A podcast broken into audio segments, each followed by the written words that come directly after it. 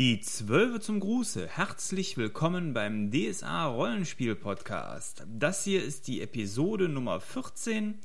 Das Thema sind die allseits beliebten Meisterpersonen und ich bin der Thomas. Es freut mich, euch äh, nach gut vier Wochen hier wieder willkommen zu heißen äh, bei diesem schönen Podcast-Projekt. Es ist einiges an Zeit wieder vergangen. Ich hatte zwischendurch meinen wohlverdienten Jahresurlaub, habe äh, einiges äh, lesen können zum schwarzen Auge, sind ja auch einige neue Bücher wie die Rüstkammer und äh, auch das Kompendium herausgekommen in der Zwischenzeit. Alles interessante Bände für DSA 5. Trotzdem wollte ich heute erstmal ein quasi generelles Thema mit euch besprechen, nämlich äh, ja, die allseits beliebten Meisterpersonen. Meisterpersonen sind ja genau die Figuren, die die Helden permanent umgeben. Die wenigsten Gruppen werden ja mit anderen Gruppen irgendwie spielen. Sogenannte multiparallele Abenteuer sind ja dann doch eher die Seltenheit oder Cons vorbehalten. Insofern hat man in der Regel am Spieltisch die Situation, man hat den Spielleiter und idealerweise drei bis sechs verschiedene Helden, die von einzelnen Spielern verkörpert werden und alles andere wird durch den Meister generiert. Soweit erstmal nichts Neues für die meisten. Trotzdem ist es nicht ganz so einfach, kann ich aus meiner langjährigen Spielerfahrung sagen, Meisterpersonen immer mit dem rechten Leben zu erfüllen und Meisterpersonen auch so auftreten zu lassen, dass sie ihren Spielzweck, den sie häufig haben, auch erfüllen können. Und ähm, da ist es dann auch so, dass es da aus meiner Sicht nochmal den Unterschied gibt, ob Meisterpersonen vom Spielleiter selber erschaffen werden oder ob man eben die Figuren aus bestehenden Abenteuern verkörpert, die man eben nicht äh, selber mit Sinn und Leben erfüllt hat, sondern die äh, oder in die man sich erstmal hineindenken muss und die dann dementsprechend dann auch umgesetzt werden müssen vom Spielleiter. Grundsätzlich würde ich äh, die Spielfiguren auch in drei Kategorien äh, unterteilen. Einmal die Figuren, die als Freunde und Helfer äh, für, die, äh, für die Helden auftreten. Dann vielleicht als mittlere Kategorie belanglose ähm, Kontaktpersonen, also alle Figuren, die ähm, vielleicht nicht zur ersten Riege der Meisterpersonen gehören, sondern das kann sowas wie der Krämer, der Händler äh, oder irgendein unbedeutender Mittelsmann sein. Und ähm, dann ganz klassisch die Antagonisten. Das heißt, wir haben also deutlich positiv gestellte Figuren für die Helden, die verkörpert werden müssen. Dann eben eine schier unzählbare Anzahl von Kontaktpersonen aus dem täglichen Umfeld und die Nemesis der Helden, die Gegenspieler, ähm, die sicherlich auch nochmal ein besonderes Augenmerk verdienen. Die Schwierigkeit am Spieltisch kann sein, eben den Helden diese Figuren dann in der entsprechenden Rolle auch schmackhaft zu machen und auch näher zu bringen. Also grundsätzlich ist, ähm, ist natürlich für alle Figuren, dass man als Spielleiter versuchen sollte, den Figuren, insbesondere den wichtigen, einen bestimmten Charakter am Spieltisch auch zu geben. Das heißt, äh, im Vorfeld sollte man sich mit der Figur vertraut gemacht haben, wissen, wie sie vielleicht spricht, äh, welches Vokabular benutzt wird von Seiten der Figur, irgendwelche kleinen Marotten, die man dann auch tatsächlich rollenspielerisch am Tisch rüberbringen kann. Das können äh, Dinge sein, die sich rein über die Sprache transportieren. Ich sage jetzt einfach mal sowas wie Lispeln und Stottern. Oder aber auch ähm, Dinge, die äh, vielleicht durch Gestik am Tisch dann auch rübergebracht werden können, wie starkes Sprechen mit den Händen oder ähm, nervöses Augenzucken, irgendwelche Dinge, die einen Wiedererkennungswert haben. Da sollte man vielleicht nicht übertreiben, damit ähm, eine Figur nicht ins Lächerliche gezogen wird, je nachdem, was das für eine Figur sein soll. Aber man kann auf jeden Fall auf die Art und Weise einen Charakter schon mal unverwechselbar machen. Ähm, das sind äh, Dinge, die äh, immer hilfreich sind und wo ich eigentlich ganz gute Erfahrungen mitgemacht habe. Einfach versuchen, den Helden, äh, die Figur damit unverwechselbar zu machen. Das ist etwas, was bei den hauptsächlichen Figuren des Spiels, die dann auch tragende Rollen ähm, haben, meistens ganz gut funktioniert. Bei der schieren Anzahl von Händlern und äh, Tavernenbesitzern und anderen Figuren, die es so gibt, da wird es dann schon wieder schwierig. Ähm, da muss ich sagen, sofern ähm, das nicht der Wirt ist, der die Helden jetzt bei einer kompletten Kampagne als äh, Gastgeber begleitet, ähm, da verschwende ich dann eigentlich auch nicht so viel Energie darauf, da jede einzelne Figur bis ins Kleinste auszuarbeiten. Das ist auch meistens nicht notwendig, äh, nach meiner Erfahrung. Aber eben für die größeren Figuren sicherlich ein Gewinn wenn man so etwas macht.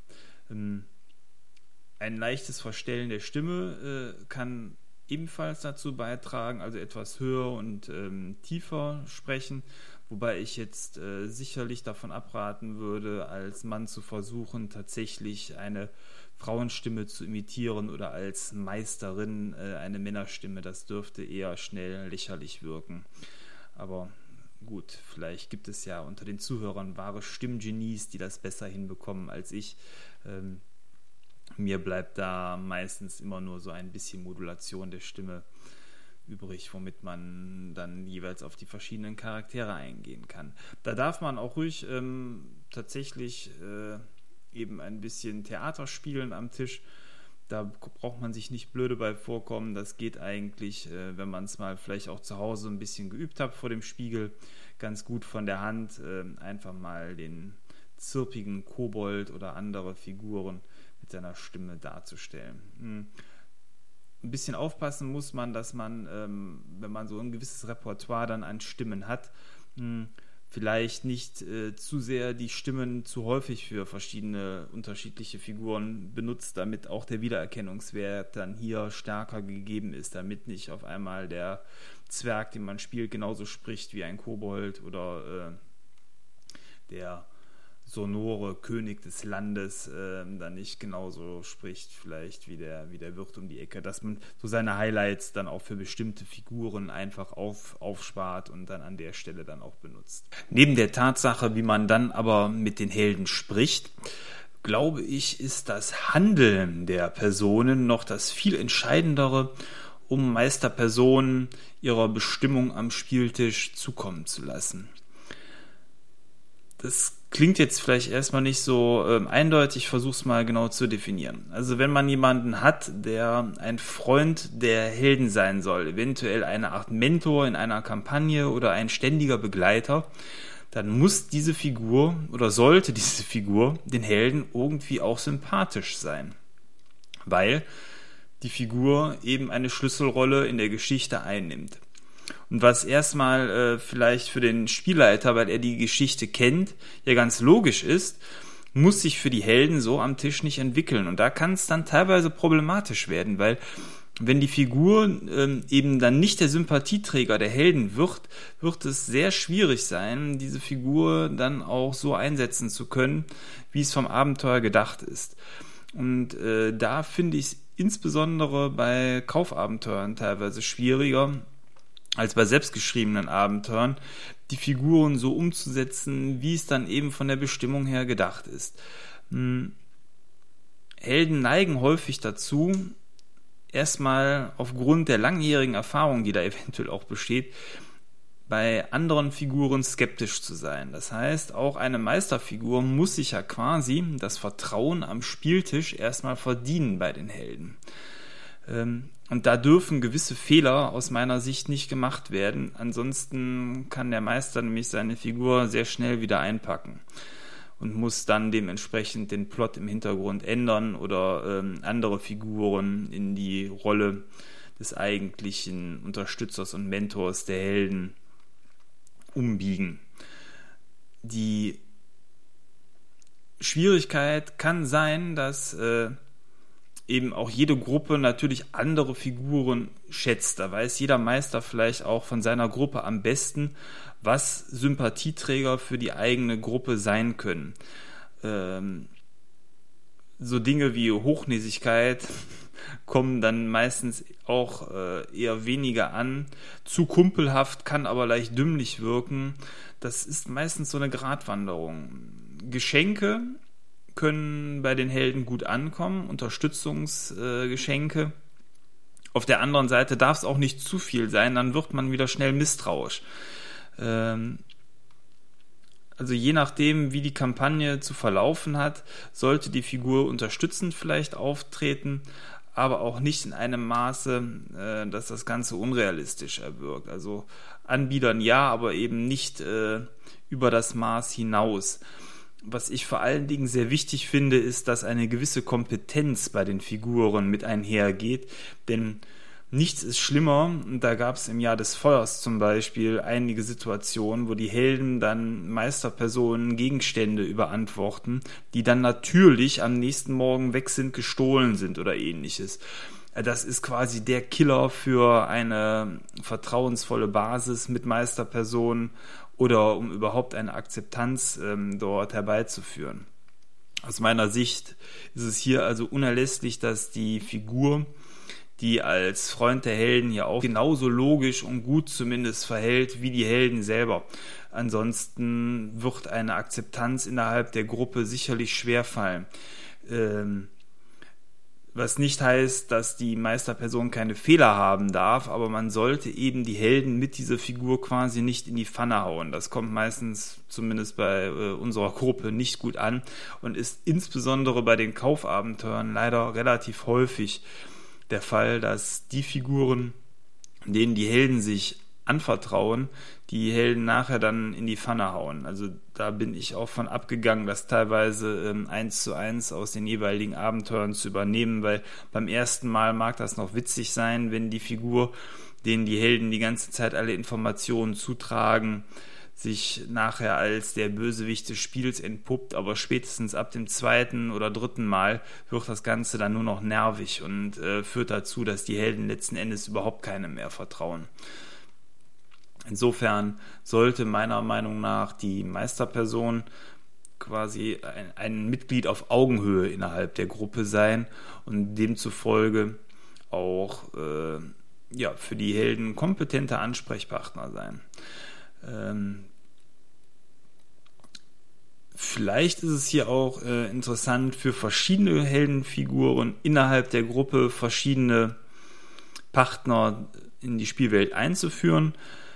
Es kann immer gut sein für ähm, die äh, Helden, die magisch begabt sind, also insbesondere natürlich dann in dem Fall für Magier, ähm, einen vielleicht Akademieleiter des Vertrauens zu etablieren, der innerhalb von einer Kampagne unterstützend hilft, dann auch bei Zaubern mal vermitteln kann, die die Helden nicht können oder ähm, mit eben Wissen oder Tränken oder ähnlichem die Gruppe unterstützt. Analog kann das natürlich auch äh, irgendein Sume sein oder eine Hexenzirkelleiterin äh, oder eben jemand, der dementsprechend die Kompetenz mitbringt, die vielleicht über dem liegt, was der Held auch selber hat.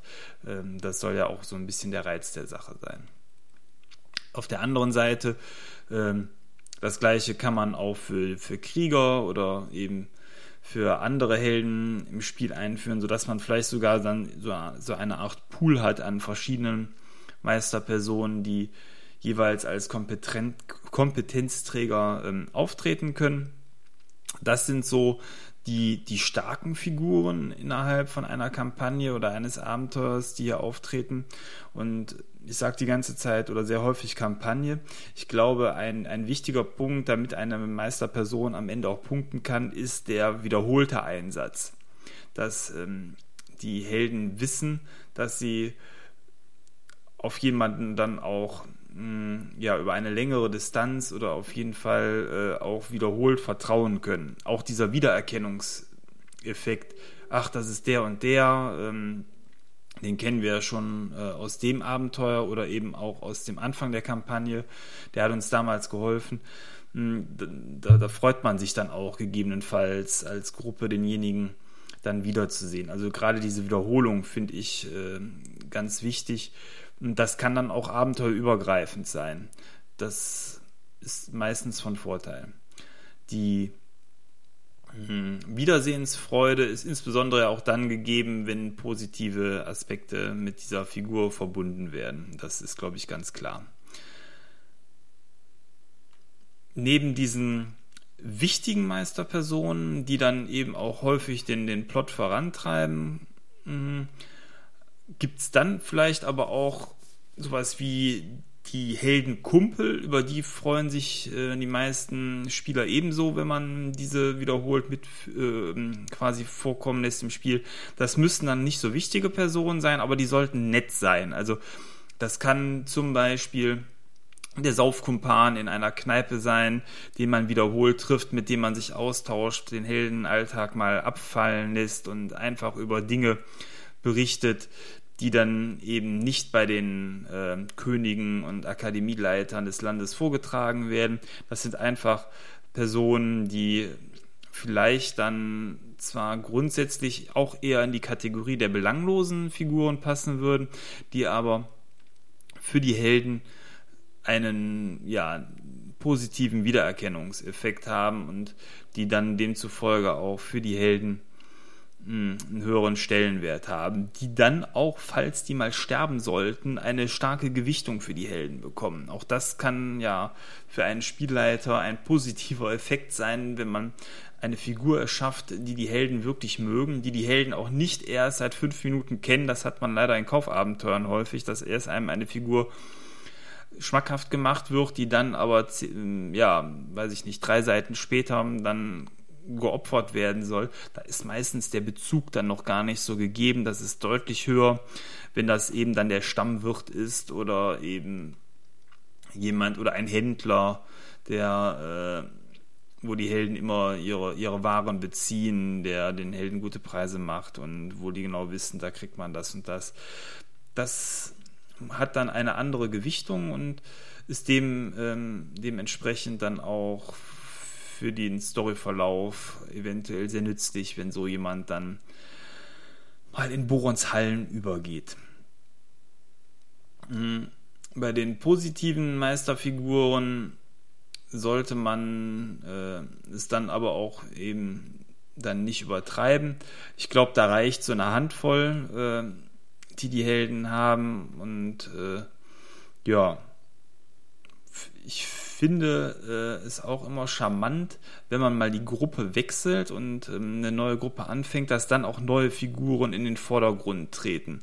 Ähm, hat sicherlich den Vorteil, um A, die Gruppen ein wenig abzugrenzen um dann aber auch ähm, die Bedeutung zu zeigen, dass die eine Meisterperson dann eben mit der einen Gruppe gut konnte. Derjenige kann sogar zu der neuen Gruppe dann schroff sein oder eben nicht diese Sympathie aufbauen. Ich fände es eigentlich verheerend, ähm, wenn nach kurzer Zeit alle Gruppen dann zum Beispiel mit einer Rohaja Perdu sind oder äh, mit anderen wichtigen Meisterpersonen des Reiches wie Melvin Störrebrand oder so. Das ist einfach schade, wenn äh, das Ganze dann zu austauschbar wird. Da sollten sich die neuen Helden dann auch neue Mentoren irgendwie suchen oder eben vom Spielleiter dann auch vorgesetzt bekommen. Ja, das waren oder sind äh, so die positiven Figuren. Also wie gesagt, das Wichtige ist kompetent, glaube ich, freundlich und wiederkehrend. Das sind so die drei Schlagwörter, die ich euch da ans Herz legen möchte. Und äh, wenn man dann eben jede Figur mit einem eigenen Charakter versieht, dann sollte das, glaube ich, ganz gut passen. Also ähm, in der Regel merkt man ja, wie die Figur bei den Spielern ankommt. Dann kann man ja auch nochmal so ein bisschen nachkorrigieren, wenn man äh, gewisse Zweifel am Tisch sieht in Bezug auf die Figuren. Oder wenn die Spieler äußern, boah, das war jetzt aber irgendwie nicht so nett, dass man da noch so ein bisschen nachjustiert. Ab einem gewissen Punkt ist es aber verloren. Also gutes Beispiel bei uns in einem der letzten Abenteuer. Wir haben das Donnersturmrennen zuletzt gespielt. Ähm, da gibt es ja Gerberot, den Grauen, der eine besondere Rolle innerhalb des Spiels einnimmt und der ähm, für die Helden positiv besetzt im Fahrerfeld eingeführt werden soll. Das hat anfangs auch ähm, sehr gut funktioniert. Irgendwann war uns dann aber klar geworden, dass diesen Fahrer ein gewisses Mysterium umgibt und da in diesem Rennen auch sehr viele Dinge passieren, die scheinbar dämonischer oder namenloser Natur sind, war uns dann irgendwann nicht mehr klar, ob dieser Gerberot jetzt für uns eine positive oder eine negative Figur ist, weil der schon fast zu nett war und äh, das hat dann doch, bis sich das Geheimnis am Ende gelüftet hat, äh, ja, dazu geführt, dass wir dann der eigentlich netten Person eher kritisch gegenüberstanden.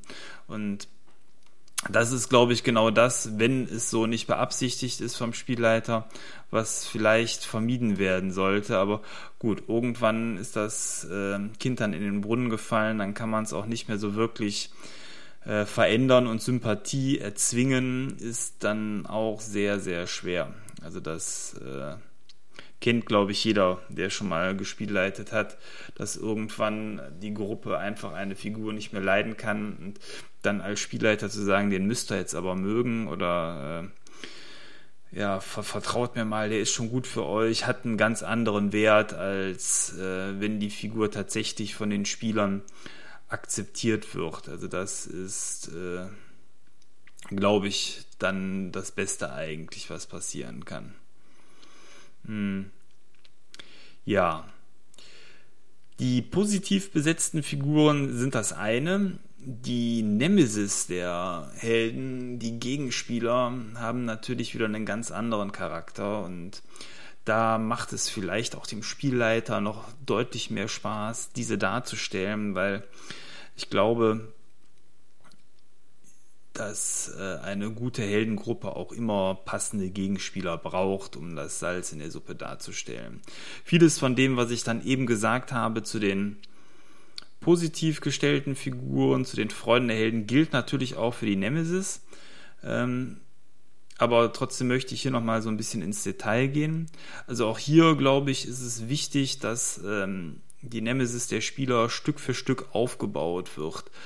Dass äh, ein, ein Antagonist äh, vielleicht erstmal in Situationen auftritt, wo die Helden mitbekommen, aha, der und der ist das U, der ist uns nicht wohlgesonnen, der ist vielleicht sogar übermächtig.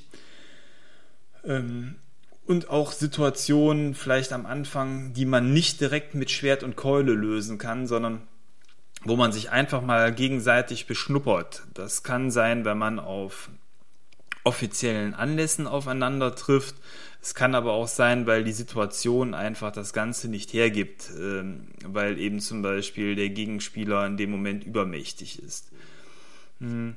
Auch hier ist es äh, schön, wenn verschiedene Helden eigene Nemesis-Partner bekommen, dass eben ähm, auch hier ähnlich wie bei den guten Meisterpersonen äh, jeder so für sich einen Todfeind äh, etablieren kann oder zumindest viele in der Gruppe.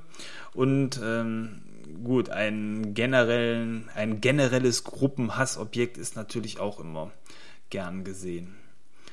Ähm, häufig ist es so, dass es hier relativ äh, einfach ist eigentlich, den, den, den, ja, diesen Counterpart quasi negativ für die Gruppe einzuführen. Dieses, diese Gefahr der Nicht-Akzeptanz ist ja eigentlich weniger gegeben.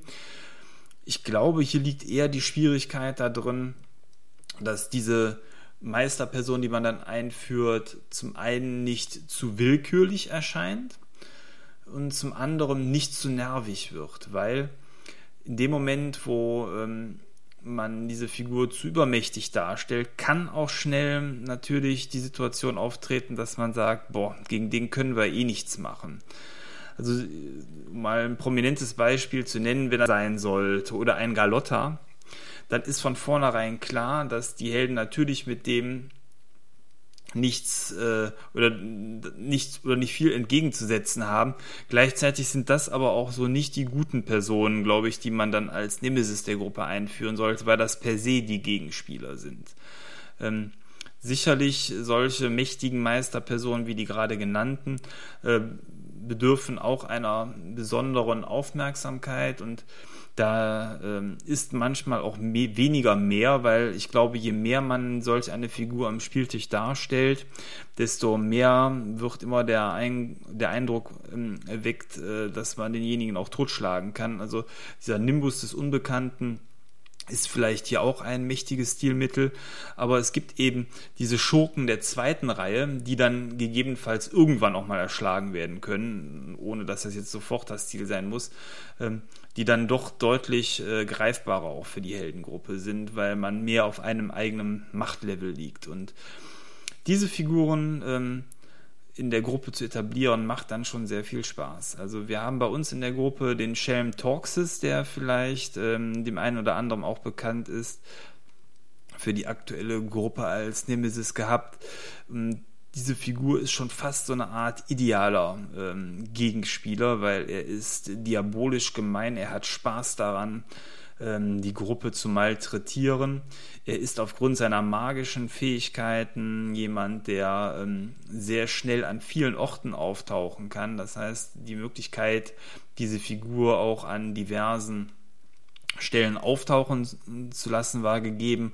Und nachdem sich die Wege zum ersten Mal gekreuzt haben, gab es dann hier auch die Möglichkeit, ähm, ein Interesse letzten Endes dieser Meisterperson plausibel darzustellen, warum überhaupt derjenige daran interessiert ist, äh, häufiger die Wege der Helden zu kreuzen. Denn all das sollte nicht zu beliebig sein. Ähm, es ist, glaube ich, auch immer wichtig, sich hier eine Motivation für die Meisterperson zu überlegen, warum überhaupt derjenige ein Interesse hat, gegen die Helden vorzugehen. Das sollte eben nicht der reine Selbstzweck sein, sondern eben weil die Helden eventuell gegen Dinge vorgehen, die der Meisterperson wichtig sind oder derjenige will einfach seine Macht behalten. Das sollte weniger ähm, eben dieser reine Selbstzweck sein, die Helden zu ärgern. Und ich glaube, hier ist es auch wichtig, tatsächlich nicht übers Ziel hinauszuschießen, sondern ähm, zwar die Helden schon gut äh, zu picken und äh, ja, eben einen gewissen Nervfaktor ins Spiel einzuführen, aber eben nicht so stark, dass nachher nur Resignation bei den Helden entsteht. Hier muss man äh, mit auch ein wenig Fingerspitzengefühl arbeiten, wie weit man da gehen kann. Die Spieler werden dem Spielleiter schon sagen, wenn es irgendwann zu viel wird. Ähm, und vor allen Dingen äh, darf es eben auch nicht zu willkürlich erscheinen. Aber so zum richtigen Zeitpunkt, wohl dosiert, eine solche Figur am Tisch eingesetzt, hat eben eine besondere Wirkung. Das kann der berühmte Pferdekopf im Bett sein, der auftaucht. Das kann, äh, äh, nachdem dann das Lieblingspferd des Helden quasi das Zeitliche gesegnet hat, ähm, das kann auch hier und da mal eine Giftattacke sein, je nachdem, wie derjenige aufgestellt ist. Oder eben das Stören in ungünstigsten Situationen. Also was mag es für die Helden ungünstigeres geben, als nach einem Kampf komplett abgewrackt äh, am Boden zu liegen. Man hat es gerade geschafft und dann taucht auch noch die Nemesis am Ende auf. Äh, wo äh, derjenige dann aufgrund der Schwächung der Gruppe wiederum relativ übermächtig und frei agieren kann, das Ganze dann auch noch plausibel letzten Endes im Spiel eingeführt ist. Wichtig ist eben hier das Timing und auch die Plausibilität, dass der also nicht einfach nur so auftaucht. Aber das sind so Momente, wo man äh, durchaus glänzen kann. Was ich auch sehr gerne mag, sind reine Wortduelle. Das sind ähm, Dinge, wo man sich mit der Meisterperson vielleicht auf offiziellen Anlässen messen kann. Man merkt die Spannung und die, das, das Kribbeln in der Luft, wenn die Figuren sich gegenüberstehen, aber aufgrund der ganzen anwesenden Zeugen oder eben aufgrund der Gegebenheit bei einem Ballbankett oder was es da so geben mag, ist eben hier nicht die Möglichkeit gegeben, demjenigen direkt äh, den Dolch in die Rippen zu rammen, äh, sondern man muss eben auf andere Art und Weise mit der Figur klarkommen. Und ähm, ja, das Ganze kann dann auf Dauer eben zu einem Showdown sich äh, ausbauen, aber manchmal tut es auch gut, äh, eine Figur einfach langjährig mit den Helden mitlaufen zu lassen, einfach weil die Figur sich ja auch weiterentwickelt, die wird auch mächtiger gegebenenfalls und ähm, ja, vielleicht so eine Art Heldenziel für das Heldenleben darstellt. Ähm, mit dieser Figur irgendwann abzurechnen. Ähm, das sollte dann wirklich individuell auf die Spieler zugeschnitten werden und erfordert da dann entsprechend Meisteraufwand. Ich glaube, hier ist es auch wichtig, dass eine solche Nemesis nicht innerhalb der Spielgruppe herumgereicht wird, sondern dass sich bei wechselnden Meistern, wie das bei uns der Fall ist, vielleicht auch so jeder Meister seine eigenen Figuren entwickelt, damit ähm, die Darstellung dann auch konsequent und ähm, durchgängig ist wenn man schafft, solche Figuren ähm, dementsprechend herumzureichen, mag das auch äh, gut sein, aber so nach meiner Erfahrung, äh, wenn man so eigene Ziele mit Meisterpersonen verfolgt, ja, sollte man zumindest vorsichtig sein, solche Figuren zu viel herumzureichen. Hm. Am Ende auf jeden Fall von einer Helden, von einer Heldenkarriere ja, sollte da dann aber auch ein zufriedenstellendes Ende herbeigeführt sein, je nachdem, wie stark die Nemesis auf den Helden abgepasst war. So eine Figur wie ein Torxes, der ist sicherlich jetzt am Ende der Heldenkampagne nicht erschlagen worden. Ähm, andere Figuren äh, aber schon. Also da hatten wir äh, auch Beispiele bei uns, wo dann die Figur dann auch für die Gesamtspielwelt dann eben nicht so eklatant wichtig war, sondern dass tatsächlich eine Figur war, die dann auch nur für unsere Gruppe passend erschaffen wurde und äh, dementsprechend dann auch mal das Zeitliche segnen konnte. Mm, der besondere Spaß sicherlich an dieser Ausgestaltung der Nemesis ist, dass die Helden damit auch ein äh, übergeordnetes Ziel haben, das äh, eventuell dann auch verschiedene Abenteuer miteinander verbindet, wo einfach die Motivation nicht nach einem Abenteuer dann auch abgeschlossen ist. Und damit meine ich nicht, dass immer der Bösewicht des jeweiligen Spiels dann auch entkommen sollte. Das finde ich nämlich auch oberätzend. Das war am Anfang immer noch mal witzig, wo man gesagt hat, oh, der ist noch mal entkommen Häufig ergibt das aber viel zu viele lose Handlungsfäden, die sich irgendwie nie mehr schließen lassen, weil einfach immer wieder der Bösewicht entkommen ist von irgendwelchen ähm, Einzelabenteuern. Da sollte man so ein bisschen vorsichtig sein. Das kann man wohl dosiert einsetzen, aber ich würde es nicht zu häufig machen. Ähm, noch schlimmer finde ich, wenn ähm, wichtige Gegenspielerfiguren zu spontan auftreten um dann erschlagen zu werden. Dann hat das Ganze überhaupt keine Gewichtung. Also auch das sollte man tunlichst vermeiden, äh, quasi den Helden am Spieltisch zu erklären, wie wichtig doch diese einzelne Figur ist, um dann am Ende äh, ja denjenigen zu erschlagen und dann hat das Ganze irgendwie überhaupt keinen Wert. Also äh, ich, mir fällt jetzt eigentlich so spontan kein, kein gutes Beispiel ein, aber ich glaube, man muss eben zumindest über einen gewissen Zeitraum eine Figur einführen, damit das Ganze dann auch dementsprechend äh, ja eine Wichtigkeit hat. Doch, mir fällt wohl ein Beispiel ein, auch aus dem letzten Abenteuer, dem Donnersturmrennen. Da hat der Autor den Kriegswagen Borbarats, diesen schwarzen von Dämonen gezogenen Wagen relativ überraschend am Ende hingesetzt, um damit äh, die Stadt Warung zu verteidigen. Und der fiel quasi vom Himmel. Da hätte auf jeden Fall aus meiner Sicht äh, dementsprechend auch vorher mal die Werbetrommel im Abenteuer für gerührt werden müssen, damit nicht einfach irgendwas so Wichtiges erschlagen wird, was äh, letzten Endes den Helden dann nur als nächster Gegner vorgesetzt wird. Äh, das kann durchaus vermieden werden, indem man dort Vorarbeit leistet. Ähm, bei uns war es so, dass der Wagen dadurch schon eine Gewichtung hatte, dass er auch im Vorfeld unserer Gruppe schon bekannt war. Wir sind irgendwann mal in der Stadt der tausend Augen nach Julgormack gezogen. Man kannte diesen Wagen, also von daher schon ein bisschen, aber Nichtsdestotrotz, sowas muss innerhalb von einem Abenteuer meiner Meinung nach vorbereitet werden und ähm, sollte da vom Autor dann dementsprechend auch Berücksichtigung finden. Ansonsten hat das Ganze zumindest nicht den Wert, den es haben könnte. Es sind für mich so schöne verschenkte Chancen quasi. Ähm, insofern sind auch so Einzelabenteuer ähm, wie äh, die, äh, wie hieß das Abenteuer? Auf jeden Fall, wo man den Heptarchen Xeraan äh, dann beseitigt hat, zumindest insofern etwas grenzwertig, weil ähm, wenn da die Vorgeschichte fehlt für den Heptarchen, was in so einem Einzelabenteuer immer schnell der Fall sein kann, auch dann mag dem Ganzen am Ende so ein bisschen der besondere Wert fehlen. Jetzt ist Xeraan sicherlich als Meisterperson sowieso schon langjährig bekannt. Und man hat auch in dem Abenteuer, was ja, ich weiß es nicht mehr, sieben bis neun Spielabende ging, die Möglichkeit, sich vorab mit diesem Heptarchen zu beschäftigen. Trotzdem hatte das einen ganz anderen Wert, eben als ähm, Galotta zu erschlagen, den man durch Vorbereitungsabenteuer eingeführt hat.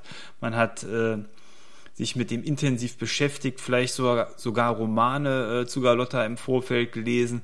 Das fühlt sich einfach besser an, als eben den Magier der Woche zu erschlagen. Und insofern gute, ja, gute Antagonisten müssen vorbereitet werden, ansonsten fehlt die Befriedigung am Ende äh, bei der Beseitigung. Und ich glaube, jeder, der schon mal längere Kampagnen geleitet hat oder eben mehrere Abenteuer in Folge den gleichen Gegenspieler eingesetzt hat, der kennt das, dass am Ende dann die Helden aus dem Abenteuer herausgehen, wenn dann der der Gegenspieler erschlagen ist, als das bei einem Einzelabenteuer der Fall sein kann. Da fehlt einfach dann der Bezug und je kürzer das Abenteuer ist, ähm, desto belangloser wird das Ganze dann. Leider, leider ist das so. Ja, das waren so einige Tipps äh, jetzt zu den Protagonisten und zu den Antagonisten, die um die Helden herum als Meisterpersonen ähm, herum existieren. Wie gesagt, als dritte Kategorie haben wir dann noch die Figuren, die als einfach äh, ja, Gesprächspartner der Helden auftreten, als Händler, als äh, vielleicht kurze Wegbegleiter, als Hausbedienstete, die irgendwie oder als äh, Tempelgeweihte, die mit den Helden in Kontakt treten.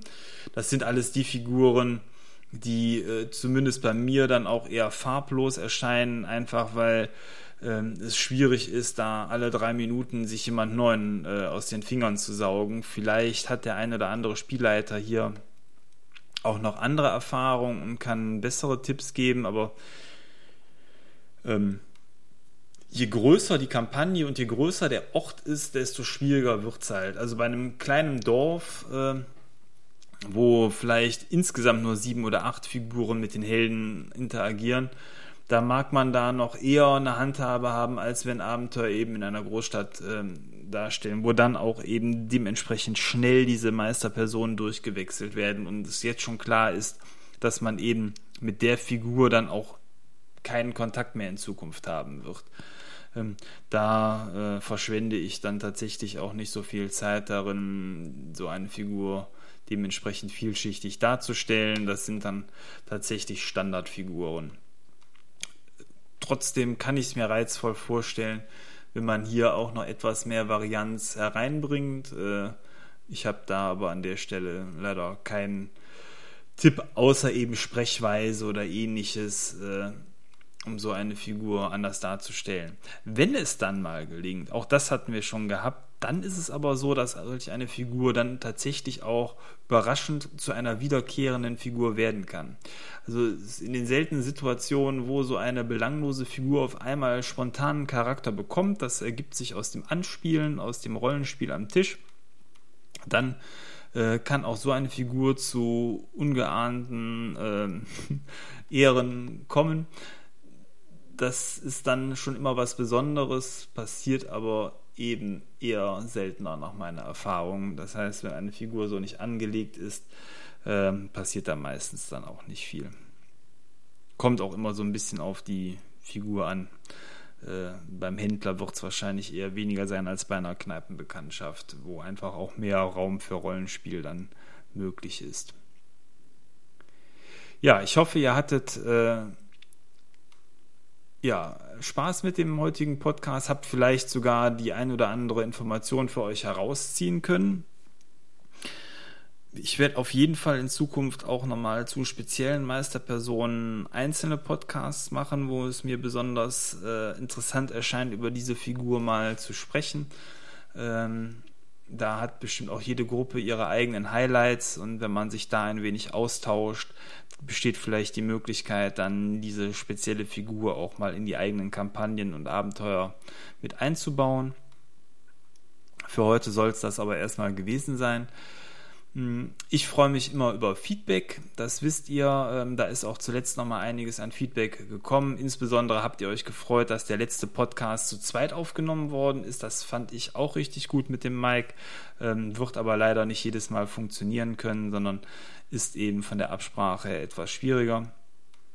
Insgesamt ähm, die äh, ja, anderen Dinge, die ihr so äh, mir zurückgemeldet habt, versuche ich dann auch immer dementsprechend umzusetzen.